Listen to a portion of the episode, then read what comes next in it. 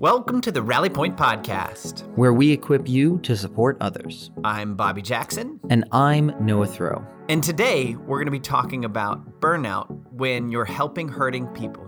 Yes, Bobby and I are especially excited to talk with one of our former professors who's been in ministry and teaching students how to do ministry for over 35 years. And we're excited to hear his wisdom on how to faithfully do ministry, even in seasons where we feel worn out or discouraged.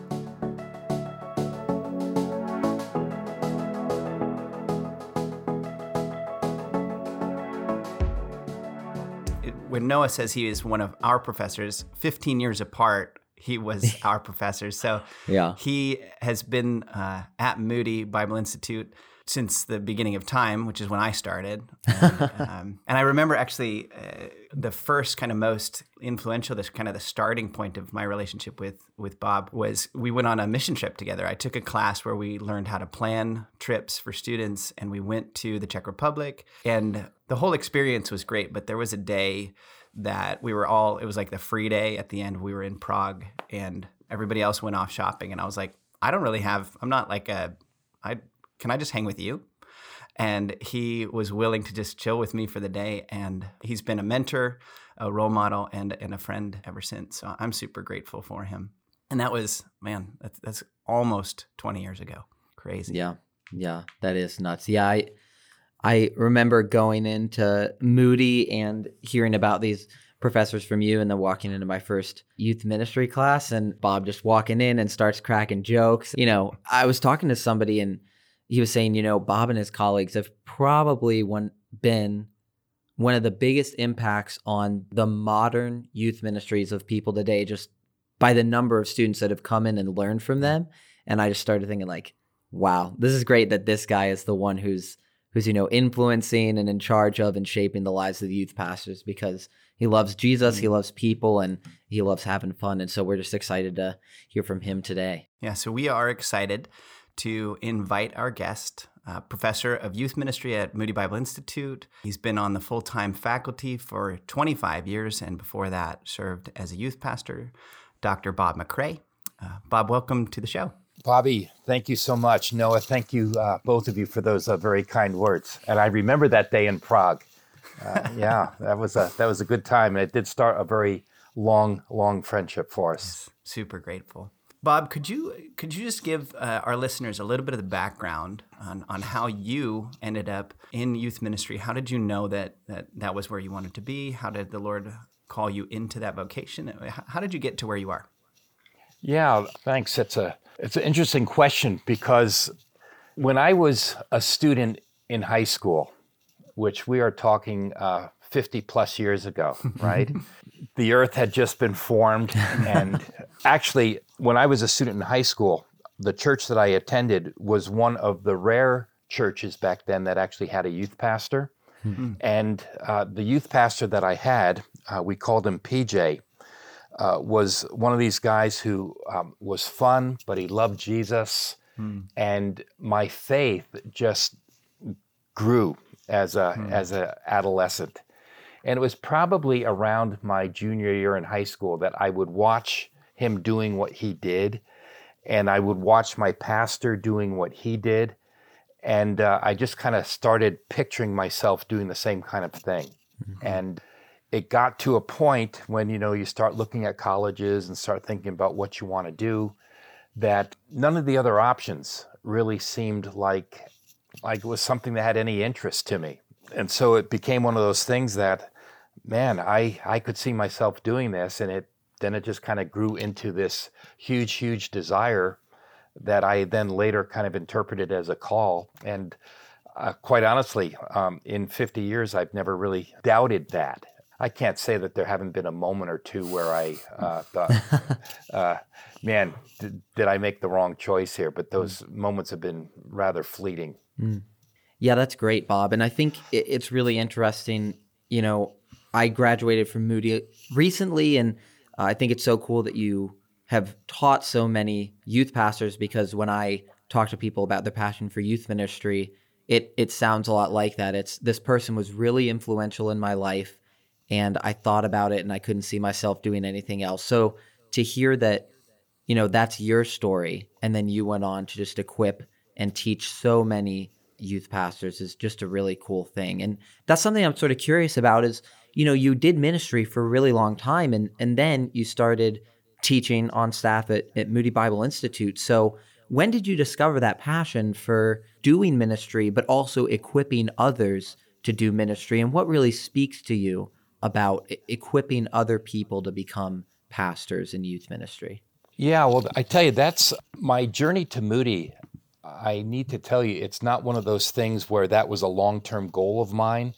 It wasn't that I, I thought, wow, I want to be a youth pastor for X number of years and then eventually become a professor and mm-hmm. teach mm-hmm. what I've been doing for other other people. And I never thought of youth ministry as being a stepping stone that you do this, you know, to get mm-hmm. experience mm-hmm. and then you move on to something else. But yeah although I have a couple of friends who are youth pastors um, who are 65, 66 years old, there aren't many of those. And I thought I was going to be one of those individuals that probably around age 40 or so would transition and become a lead pastor somewhere and, mm. and preach. And it was about the time that I was sensing that that transition could be happening that I was invited to come and uh, teach an adjunct class at Moody. Uh, mm. It was now what is our Foundations of Youth Ministry class.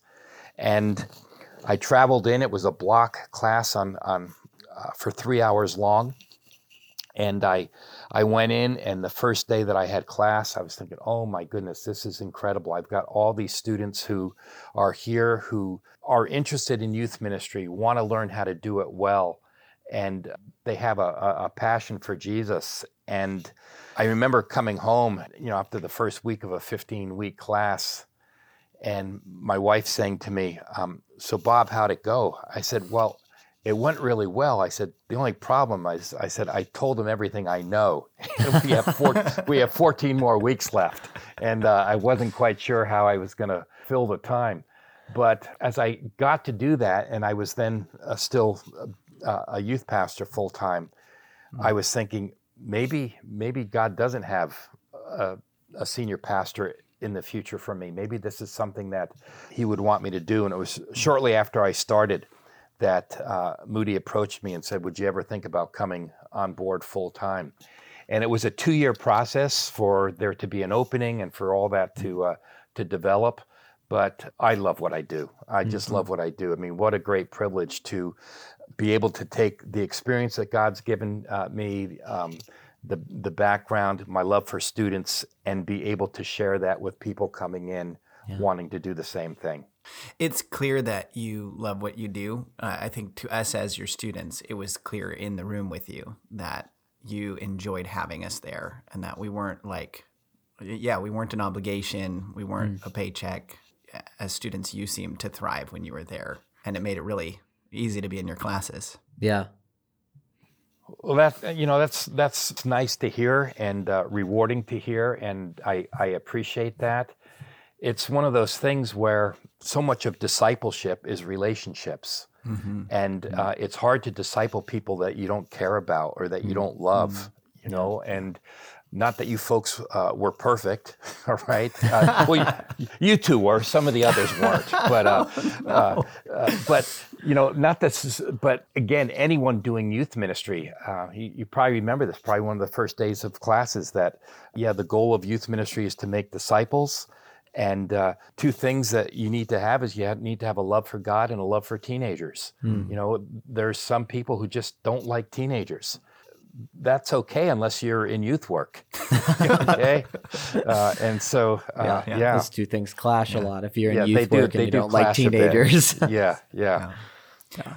I remember personally, like the the the thing that was striking about your discipleship process uh, for me, as somebody who who you have mentored, came when I I came back from a really rough season of my life, and you remembered more about my life than I did, I thought. Like, I remember sitting in your office and you asked me, like, step by step, how's this part of your life? And how's this part of your life? And how's this part? And it had been, at that point, probably a two year gap is probably the longest gap we've had between connections. And the fact that you remember those things about a former student, uh, like, I remember at the time thinking, I have to keep him in my life. Like, this guy. Mm this guy, this what what he does is really special, and um, and for me that that was it was uh, meaningful, but it was more it was like almost healing, like to know someone could care like about me that deeply, and at that point, I really needed I needed someone like that in my life. So I'm really grateful for you. Well, well, thanks, Bobby. And uh, as I said, I'm I'm grateful for you as well. And uh, it's interesting. I do think God has given me a memory for little details of mm-hmm. people's lives, sometimes better than names. And uh, you know, sometimes if I have a student come back who I haven't seen for 20 years, I can't think of their name right away, but I remember what town they're from or something like that. You know, and it's like, uh, mm-hmm. but anyway, yeah. Well, Bob, I think something that really shines through in just hearing you speak, and then something else I think we both really got when we were, you know, under you as, as students is that you have a great love for discipling people. You have a great love for students, and you really love not just teaching students how to do ministry to others uh, effectively, but you really like to put an emphasis on teaching God's word and getting students to internalize how to teach his word well to other people. So, share a little bit just on your philosophy on how to teach students well so that they internalize God's word and then they can teach and spread that word to others really effectively. Yeah, well, you know, we've been talking already um, here about this idea of discipleship and mentoring. And I truly believe that the purpose of student ministry, as should be the purpose of almost any ministry, is uh, that we should want to make disciples. Hmm. And it saddens me when I see a number of youth ministries, and whether they be parachurch, whether they be in the church, that put such an emphasis on entertainment mm. that they are are trying to basically just provide a good time for kids. Mm, yeah. And I'm I'm all for having a good time, but I believe the good time needs to be a tool mm. for discipleship, not the end game. Mm. And mm-hmm. so I think we have to remember that it's God's word that changes people's lives. Hmm. Uh, not you, not me. It's God's word that has the power to change uh, students' lives. And I think one of the things that we need to do as we communicate God's word is one is realize that many times students have more ability to understand things and to dig deeper than we oftentimes give them credit for. Hmm. When I was a youth pastor, I had a bunch of students taking AP classes and all this other kind of things in school, and uh, they were challenged at school, and they didn't need then to come to our youth group and get like a 10 minute, 15 minute devotional that didn't cause them to think at all. Mm. And so I, I think what we have to do is one is realize that students have the ability uh, to dive deeper, mm. but I think one of the things that is hugely important that oftentimes is uh, lacking in sermons, lacking in teaching, is application. Mm-hmm. We have to always be helping students understand how does this portion of scripture connect with my life, mm-hmm. and if this is true, then what does that mean uh, for me, and mm-hmm. how then should I live in response to what this scripture is teaching? And then just because we're going deep and we're digging uh, does not mean that we can't have some fun with it in terms of our illustrations, in mm-hmm. terms of stories that we use to keep students engaged and, and so forth. And for middle school kids, you generally need a few more of those kind of stories. Uh, but you both know that I don't have a problem laughing at myself. Mm. And so, you know, to share you know when you're teaching situations of when you did something embarrassing or when something uh, happened uh, uh, you know and they they can see the teacher as being a real person and then again you you have both been mm-hmm. emphasizing this that when you are building relationships with students and they know you and they know that you care about them mm-hmm they're much more apt to listen to what you're teaching than if you're just this figurehead in front of a room, mm-hmm. you know, that uh, can walk by you and doesn't know your name or, mm-hmm. or, or, what have you. And even if they don't know your name, they'll remember your town. Uh, so that's, right, that's right. That, and that's Either always way, important. They'll, they'll know yeah. something. yeah. I'm glad you were listening, Noah. yeah, something you, something you taught us to do well. Well, You know, I kind of wanted to turn a corner, and as we said earlier in the show, we kind of wanted to talk about burnout and and what it's like for maybe pastors or people in ministry when we're working hard, we're pouring out a lot, and we just experience this weariness and this this uh, maybe it comes from discouragement or maybe it comes from encouragement to do a lot all the time. And I remember a book you gave to us in one of your classes, and it had a line of matches with a unlit match at the beginning, and then bit by bit there were matches that were a little bit burnt out uh, more and more until the final match was completely black and and burnt. And it was a great picture for me, and I know because uh, you know I can still remember it of what unfortunately happens to a lot of people who are who are giving a lot in ministry, which is they become weary and, and they burn out. And so I know you've taught a bunch of people, and obviously in your classes you speak about it a lot. But I'd be curious to hear where have you maybe seen this in pastors or people in ministry? And what are some of the main things you see contributing to burnout in ministry or weariness or maybe overextending ourselves to the point of needing to intentionally take uh, time out? Yeah, a great question because I tell you, it's one of those things that unfortunately is not a rare thing to see. Mm. Okay. And, you know, I've had I've had former students who I think have hit the wall. I've had friends who have hit that wall.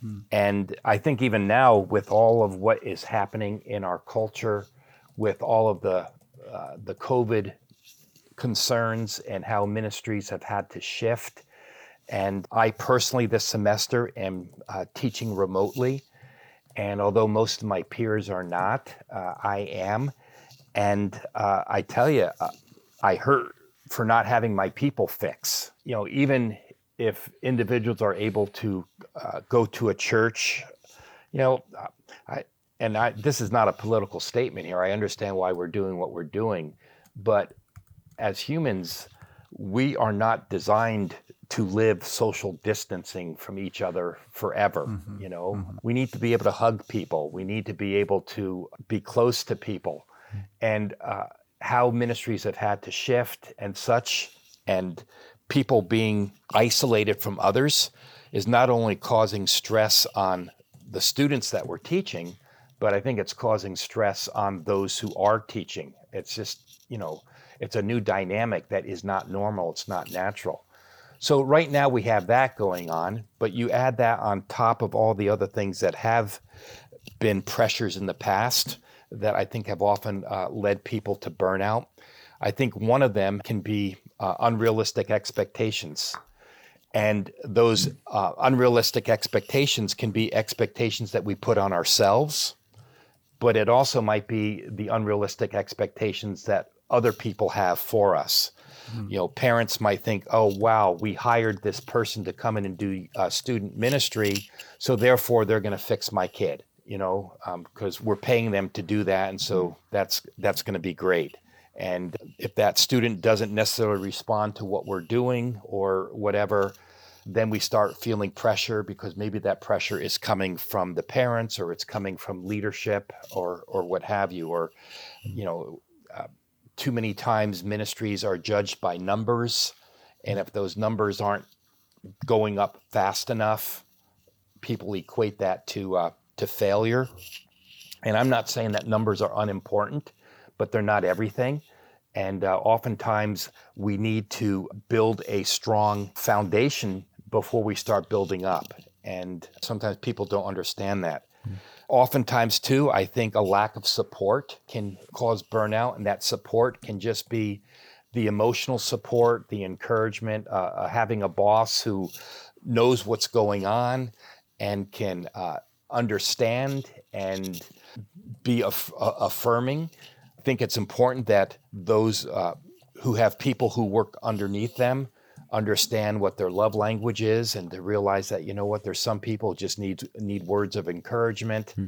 some people just need to hear you're doing a good job because sometimes it's not because a person isn't doing a, a good job but it's because the person who's the boss doesn't tick that way and doesn't think it needs to be said. Mm-hmm. Also, um, in ministry, oftentimes there can be financial stress. I do tell my students, you don't go into this to get wealthy. Hmm. Uh, but when you are in a stressful job, that stress that you then take home can just be exacerbated when you now are trying to figure out how am I going to pay the bills? Mm. How am I going to take care of this?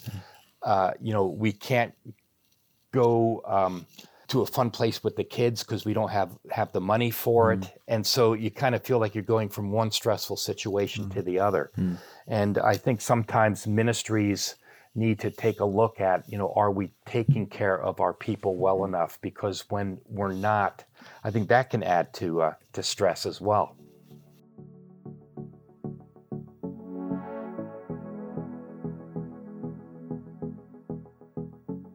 So maybe you're a leader in a difficult season, or you're feeling burnt out. And if that's you, having someone like Bob in your life to offer wisdom and insight can be really helpful. That's why Rally Point has a coaching program for ministry leaders. We know how hard it can be to figure out those difficult seasons, especially when you're alone, especially when you're working with hurting people and experiencing stress yourself. We think talking with a coach can help you process difficult moments like those and equip you with tools that will help you avoid burnout in your ministry. And you can set up an initial conversation with a coach at no cost by visiting rallypointmin.com slash coaching.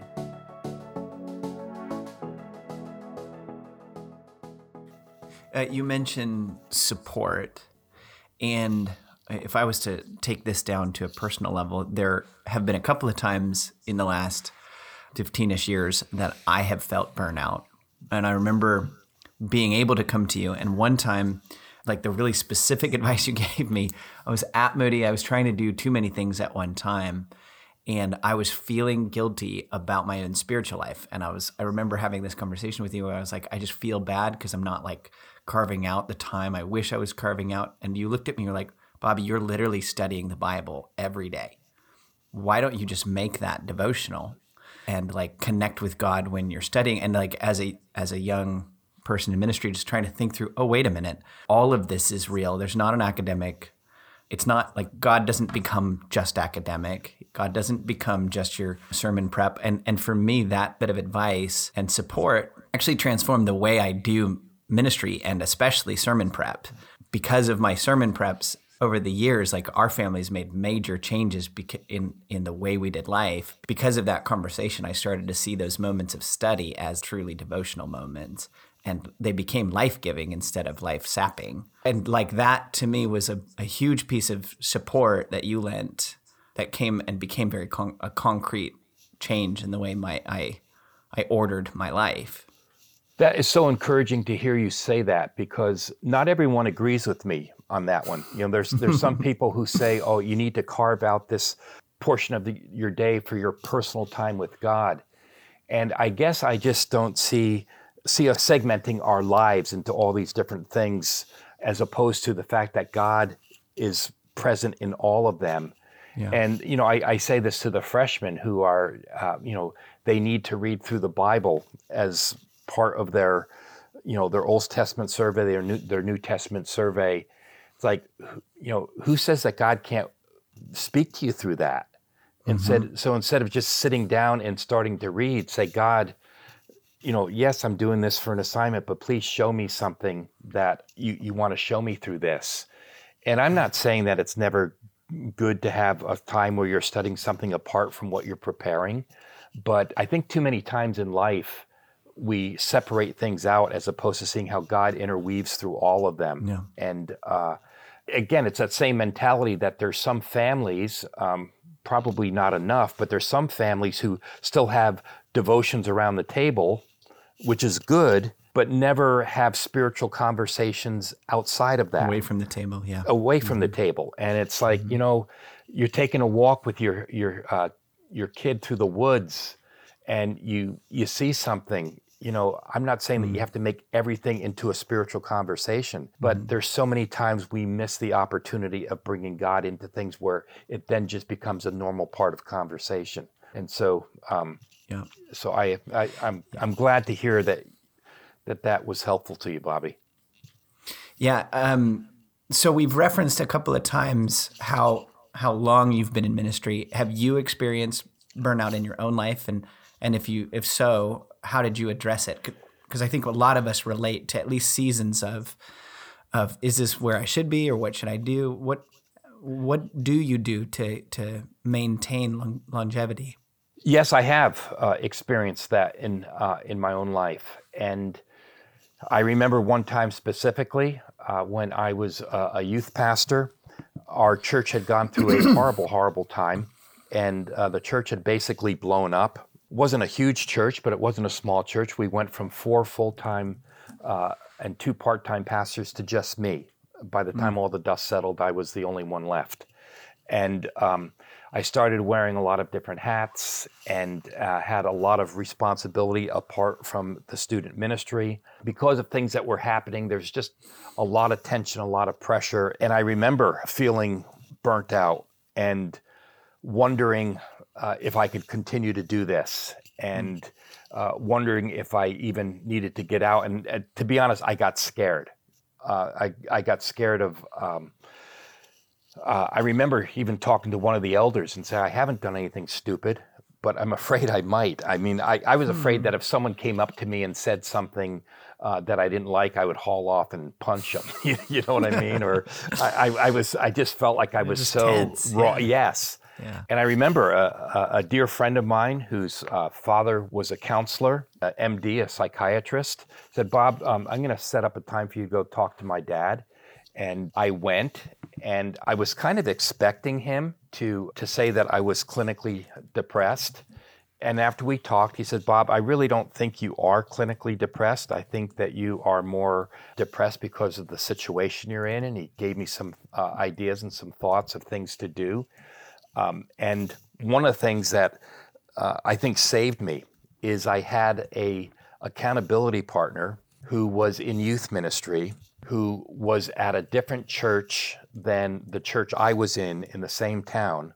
And he and I would get together and we would talk, and I would just be able to share everything with him as to what was going on in my life, the pressure. And uh, because he was from another church, I could just be totally honest with him and not feel like I was saying anything that was going to be undermining leadership or, or whatever and that was that was wonderful for me. And obviously, uh, time in God's Word and prayer. I mean, that was that was huge. Where even if you're reading God's Word, and I think we have all had those times where we feel like we're so burnt out, we feel like, okay, I'm not getting anything out of this. To force ourselves uh, can be helpful. And there were times where I, I would pray and I said, God, I don't even know how to pray right now. Um, but the Spirit can pray on my behalf, and He knows what I need. And I would just like sit there silently before God. That was uh, huge. God has blessed me with a wonderful, wonderful spouse.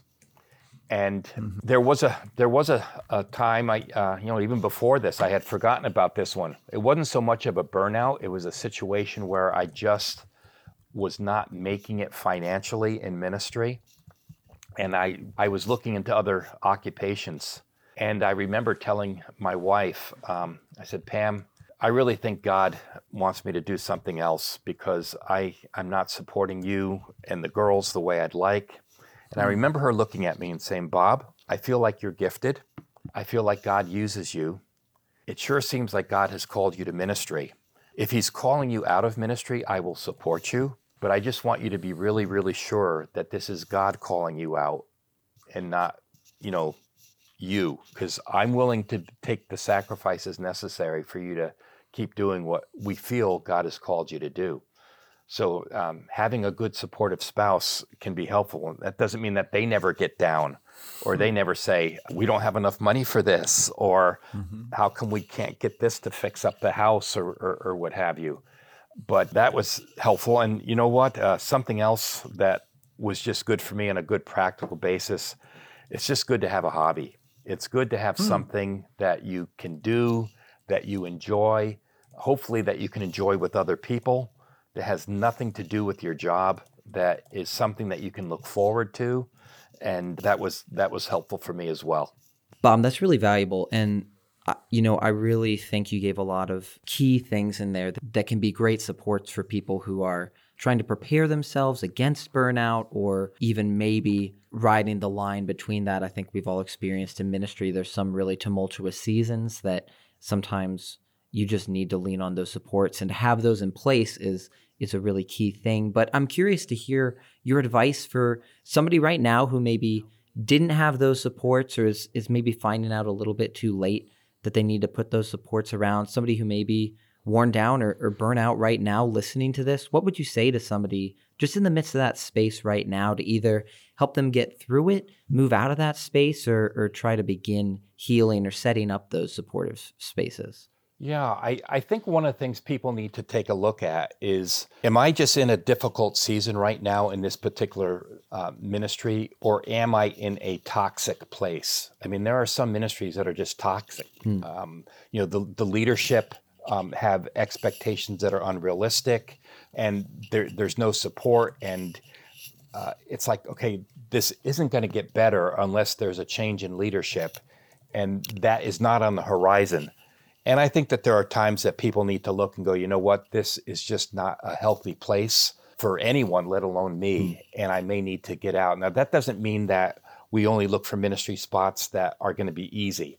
But I think we have to ask ourselves, okay, is this toxic or am I just going through a difficult time? Mm. And if we're going through a difficult time, to, to bring those people in uh, who can help us to look for some of those different things that I that I talked about. Mm. But you know, I think there do come times uh, uh, where people are at a point where it's like, you know what, I need to take a break from this for a while. I need to heal. And God may have them step away uh, from things for a while and they get the healing and then, you know, they're able to, uh, to enter back in mm. a year or two later, whatever it might be. Yeah, that's great. That's super valuable.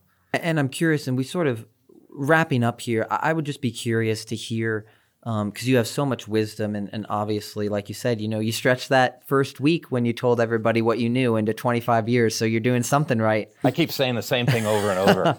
It's pretty easy because there's new students every year so yeah. yeah. Um, well i'm curious to hear what's just one thing that you'd love for anybody leader volunteer you know pastor what is one thing that you'd love for all those people in ministry uh, to take away and internalize you know, I think a lot of times we put unrealistic expectations on ourselves mm. and we don't realize that student ministry, discipleship takes time and we need to pace ourselves. So I, I, I, think this would be my, uh, my one takeaway. Um, there's only one Savior, and you're not Him. Mm. Hmm. Definitely. When we put that unrealistic expectation of ourselves to be Jesus, to sacrifice ourselves completely for others, we're never going to um, be able to do that. And thank goodness that he did so that we can proclaim that message to people and they can find hope in that. Well, Bob, that's super valuable. I I just love listening to you. I've loved this conversation, and I, am sure you know we'd love to have you back. And it's just so fantastic to hear all your wisdom and to know you're still out there, just encouraging and equipping people to um, disciple others, to make disciples, and and to love and trust in Jesus and the hope that He gives to us in all seasons of life. Well, it's been great being with you, you guys, and thank you for what you do.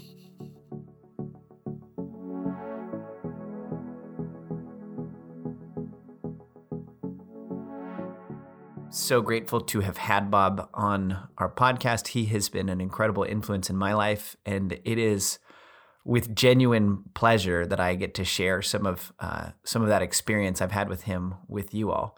Um, and I, I especially that last line is still ringing in my ears that he said uh, that we are not Jesus. And on the one side, that's like relieving of my savior complex, but on the other side, there's a true privilege of like Jesus is going to be the one who ultimately redeems and restores things. And so, in the midst of my burnout seasons, I can bank on Jesus is reliable. And um, and and I, I, he is he is just as much he has just as much delight in me when I'm hard charging as when I'm just uh, relaxed, laid back, and enjoying him. Hmm. Yeah, yeah, I really appreciate that Bob said that as well, and it's so awesome to know that that is the heart of the man who is um, making disciples and equipping people to go out and spread the gospel to other people, and hmm. especially mm-hmm. that that's his encouragement because his encouragement is focused on Jesus and uh, not focused on do this thing, it'll be okay. And, you know, this is how uh, everything works out. But that is his main focus and encouragement is, you know, we are not Jesus and Jesus does save. And that's just such a renewing and, um, and yeah, hopeful thing to leave us with. So I'm just so thankful for Bob. And we've actually constructed some of what he shared with us today into a great resource that is a worksheet on burnout that combines what Bob talked about with some personal evaluation tools. And we'd love for you to be able to use that and figure out where you are in terms of burnout and to be able to figure out your next steps. To get that guide, go to rallypointmin.com slash podcast and subscribe with your email. You'll get a link where you can download this resource and get others that we've created just for you. And if you like what you heard today, please rate or review this podcast. By doing that, you can empower other leaders with tools and experience that can help them support others. And also, we really want to hear from you. So we'd love to hear about what from this episode was helpful to you and, and what challenges you're currently facing that we could cover next.